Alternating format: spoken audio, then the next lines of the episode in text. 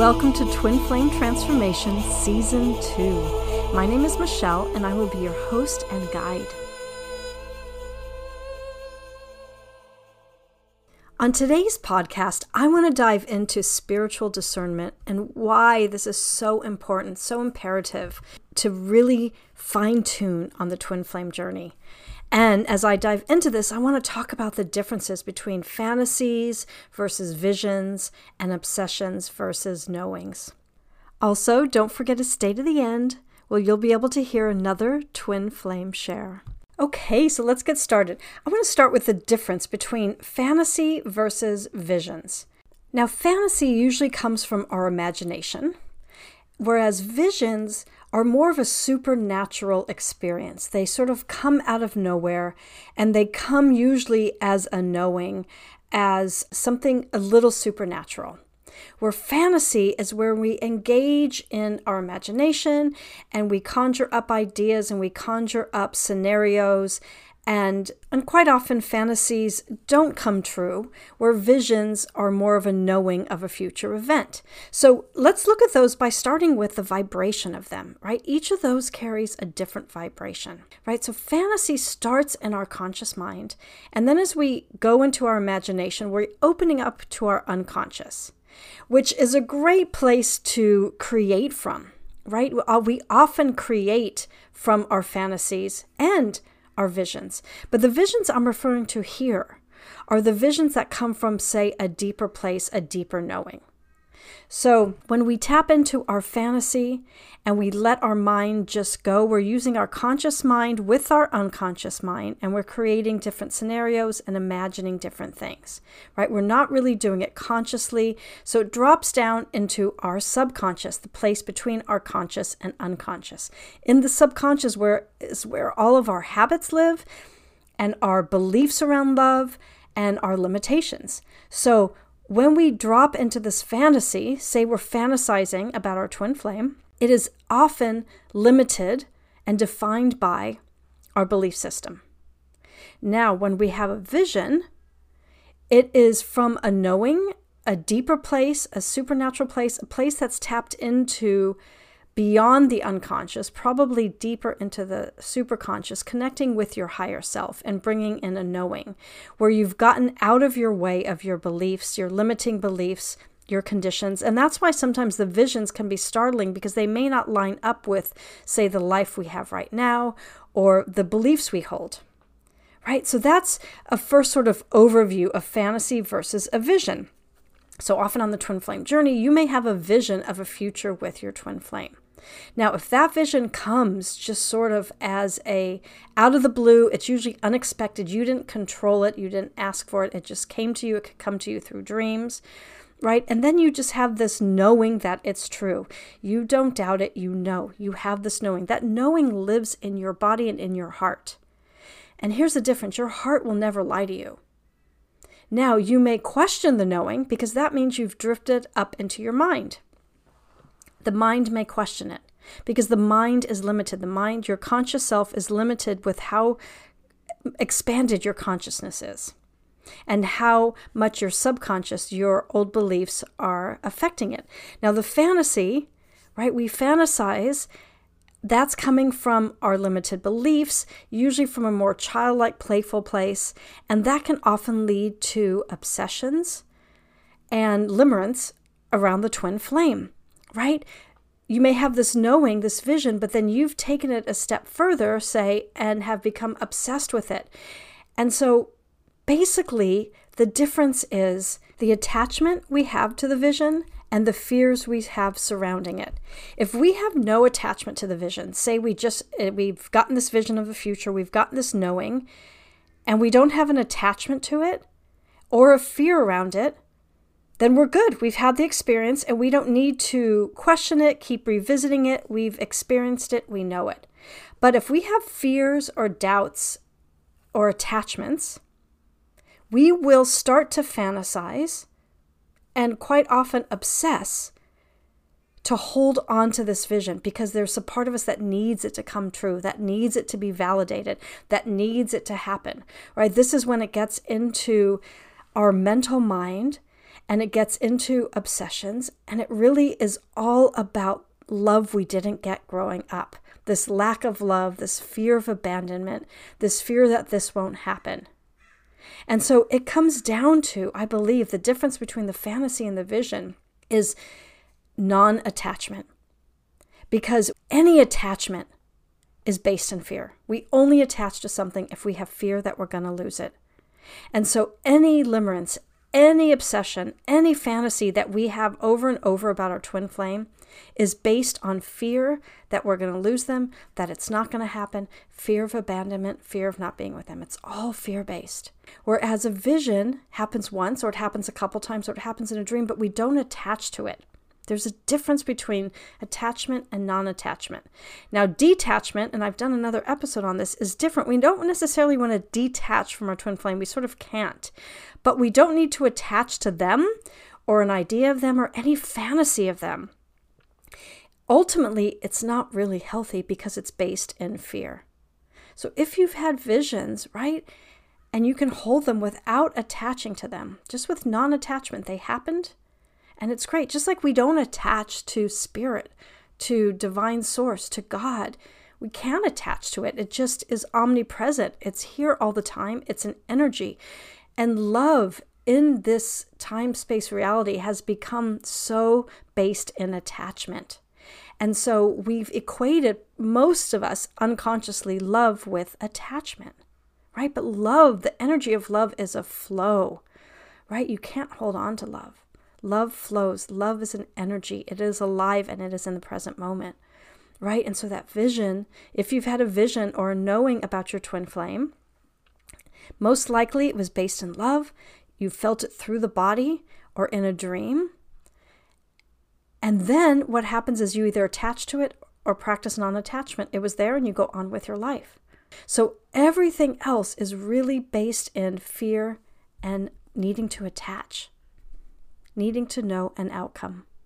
Now it's important to practice spiritual discernment around this, to tune into the vibration of your fantasies, if you're having them, and see how they feel. Where is the vibration in your body? Is this helpful? Is this for your highest good? Right? And this requires discernment. And as we move into 5D, we've got to be even more discerning and more conscious of our thoughts. It requires intense discernment of our thoughts, where they're going, and if we're out of control or we can manage them.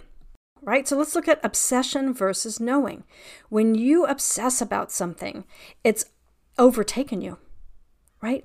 We want to be the master of our thoughts. Our thoughts should not be the master of us. And this can be, for a lot of us, very difficult to navigate and probably the hardest spiritual work there is to do is to be the master of your thoughts, to not let those obsessive thoughts take us away.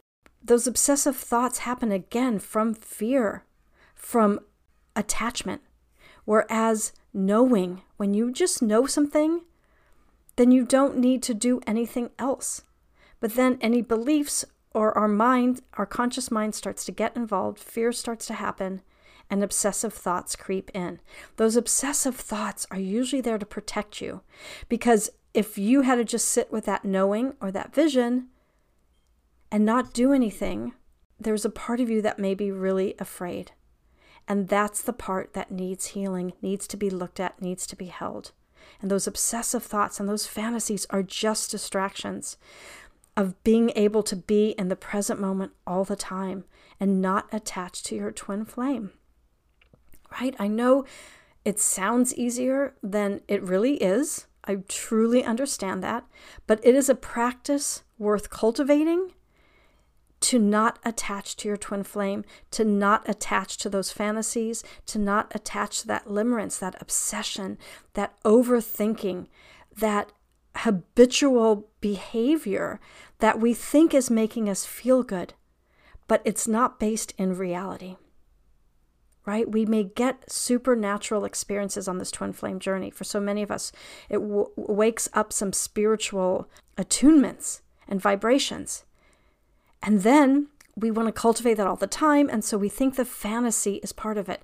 But here's the big difference the twin flame journey and the twin flame concept are vibrations that are in the 5D right? They're not vibrations that hold the vibration of attachment or obsession or of limerence or of fantasy.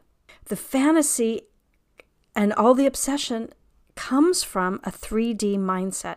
And oftentimes it's hard to conceive of our twin flame in our 3D mindset, especially if we have beliefs that go against this. And maybe we don't even know we have those beliefs, but they're in our family line or in our ancestry, and so they're in our body. And so the way forward to get into 5D is not through fantasy or obsession. If you've had those experiences, you've had them. They don't need to be relived. They don't need to be validated, right? If you had that knowing, that's enough. And the more you start to trust that, the more you will be able to tune into the truth around your relationship. The more you lean into fantasy and obsession, the more you're saying to your higher self and to your conscious mind, I don't trust this. And I need to keep cultivating this imagination around it and fantasy around it so I can hold on to it, right? It's all about holding on to it. And we, if we want to move into the 5D, have got to be able to let go. Let go of any preconceived idea of what the twin flame journey is. Take what resonates for you. This may not resonate. What I have experienced and what I know to be true is that this journey is not about attachment. This is a journey about unconditional love. And unconditional love is non attachment, it is a flow, it is a trust. But it also does not allow unhealthy behaviors. And there's a fine line here, too, because a lot of people accept unhealthy behaviors in the quote unquote name of unconditional love. It means that you love yourself first, and every decision is based in love, based for the highest good right? And are fantasies really for your highest good? Right? They may make you feel better, but are they just a panacea? Are they just something to cover up what's really in the silence, in the stillness, sitting in the unknown, sitting in your body, right? For some of us, that can be really painful. And so obsessing or fantasizing feels better. And so I offer all of this just as an invitation to look at how you manage your thoughts around the twin flame, right? Start to become more discerning about your thoughts. Where are these thoughts coming from? Are they coming from that place of source energy and for my highest good? Are they a fantasy covering up what, what I'm afraid to really look at? Are they just making me feel good because I'm not with my twin flame, right? that discernment will help you so much on this twin flame journey because ultimately you want to be the one that knows what is your truth. Ultimately, you don't want anyone else or need anyone else to verify that this is your twin flame or that you're on a twin flame journey or that this and this and this is going to happen in the future, right? This is your life. You are the creator of your life, right? And if you want to create through fantasy and that's helpful, that's up to you. But I invite you to bring in discernment because you, more than anyone else in the world, know what is for your highest good. And your heart knows. Your heart knows the truth and only the truth. And so drop into your heart and then listen. Because our mind and our personalities and our egos are really tricky. That's where the trickster lives, and they can deceive us. So, spiritual discernment on this journey is of the utmost importance. The truth will always be the truth. Whatever the truth is about your twin flame journey will always be the truth about your twin flame journey. Don't need to change it, can't change it. Our mind will conjure up stories, fantasies, obsessions, and we can get carried away, and then we don't know what's real and what's not real. Twin flame is a 5D concept, and the vibration of union is a 5D energy, and it is not logical or linear. So learn to tune into different vibrations as you go throughout this journey. And if you have dreams, right, tune into the vibration of the dreams because when we have a dream and we don't need to know, we know what it's about, we don't need to know the answer, right? That holds a certain vibration of knowing because so often our dreams are visitations or we journey or their past life. And those sort of experiences, we don't need to know the answer, we know what they are right? But if we have a psychological dream and our twin flames involved, it can be very confusing and we want an answer. That's a different vibration. That's something that's coming up from our unconscious and usually something that wants to be healed and looked at. If that resonates with you and you want further understanding of your dreams, you can check out my online course because those are the types of dreams I look at. And it's a very somatic based, creative based online course so that you can understand the different vibration of working a dream through the body and creatively to understand how you can understand a dream and the different vibration of knowing versus fantasy versus psychological dreams versus in our mind. It does take discernment.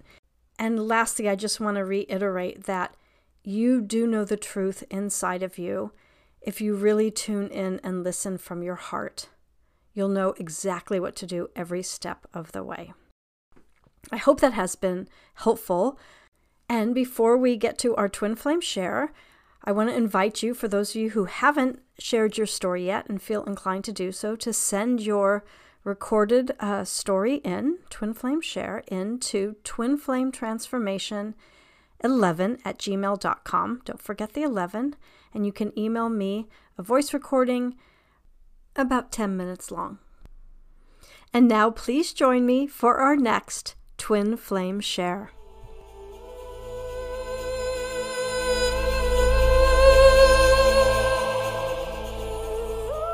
It was 1993, and I was just an 11 year old girl when I saw him on TV.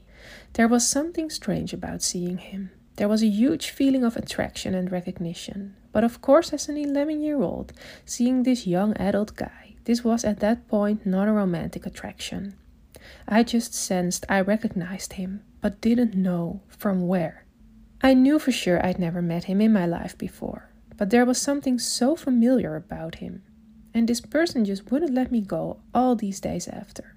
I woke up thinking about him and went to sleep thinking about him.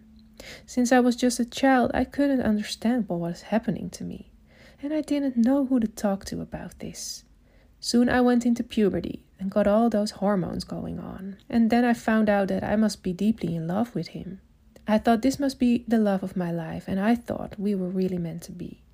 In the years following, I really got into spirituality trying to find answers where this could come from and what this could be. Because I felt so different from anyone of my age, I was just not really living in that moment and not enjoying being where I was.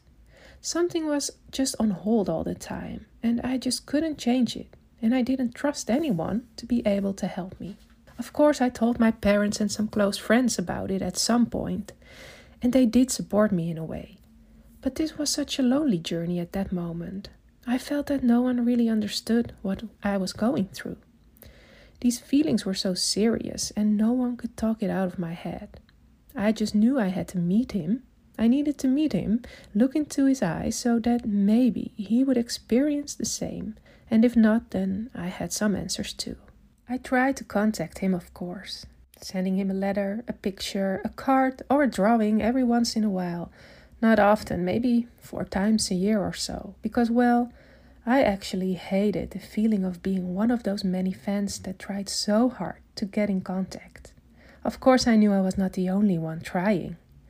I wondered if he even knew I was alive, but I didn't know how else I would ever get to meet him. So, fast forward to when I was 18 years old, and this still went on. I convinced my parents I needed to visit the country where he was living and they supported me. So we went to his country and stayed there for two weeks. I thought if this is meant to be, then I might bump into him. I had this deep faith. So two weeks went by, and it was the night before we would leave. I didn't bump into him, and I felt quite disappointed. But then something quite remarkable happened. I saw a man walking across the street, and it was not him, but a very close friend of his that I knew because he was a musician as well, and I actually liked his music as well. So I knew I had to go up to him and introduce myself, so I did. But next to him there was a woman, and I just assumed it was his girlfriend. But she turned out not to be his girlfriend, but the girlfriend of the one I was looking for. Well, at that moment I felt the ground under my feet disappear. There I was, looking into the eyes of his lover, just finding out he had a lover feeling all devastated while I finally came so close to him. I knew I was not to meet him in that moment. It was not going to happen.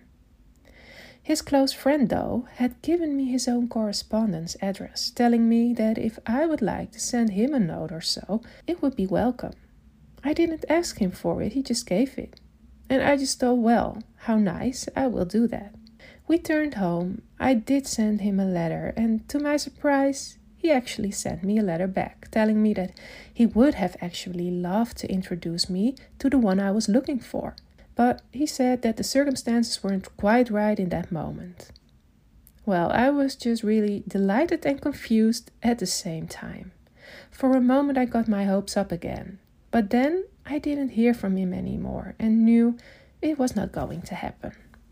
A few years went by, and then I found out that the one I was waiting for became father to a daughter he had with the woman I had met before. That really gave me a wake up call big time. Then I realized I must stop obsessing about him. I am a young woman. I want to enjoy my life. I want to share love and intimacy with actual people around me. I wanted to open up my heart and I wanted to bloom. I'm not going to put it on hold any longer, I thought. It was such a strong feeling, but first I had to go through what is called the dark night of the soul. And once I got through it, I completely felt reborn and enjoyed my life, enjoyed my work and the people I was meeting, and it was all good. I just really let him go at that point. This is where the magic actually happened, because one day, just out of nowhere, I opened my email and there it was. A message from the man I'd been waiting for all of these years, telling me he had seen my name and email address in the online guest book of that close friend of his that I had met before. And he had heard about me and remembered my name, not only through that close friend, but also because of the letters I had sent him years before, and the pictures and the drawings. He could actually tell me about them. I did not know what came over me. This was something like a big miracle happening in my life. I needed to pinch myself many times. We had this intense exchange through email, sharing things about our lives and feelings. He really answered all my feelings in these emails. He told me that he felt the same about me that he hoped to meet me sometime and that he feels this special connection as well.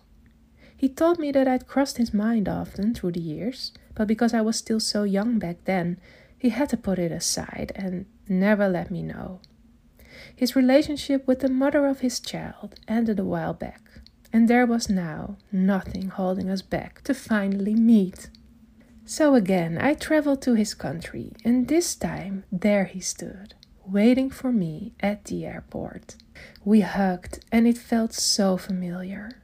There was no awkwardness, there was like an instant feeling of trust.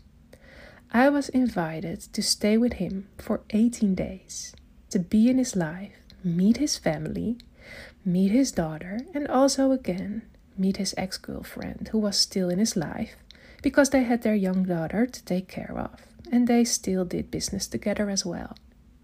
These 18 days were so intense, they felt more like 18 years. The most beautiful and most devastating feelings came up all at once. Because, well, our connection was really special and strong. We talked for hours, for nights.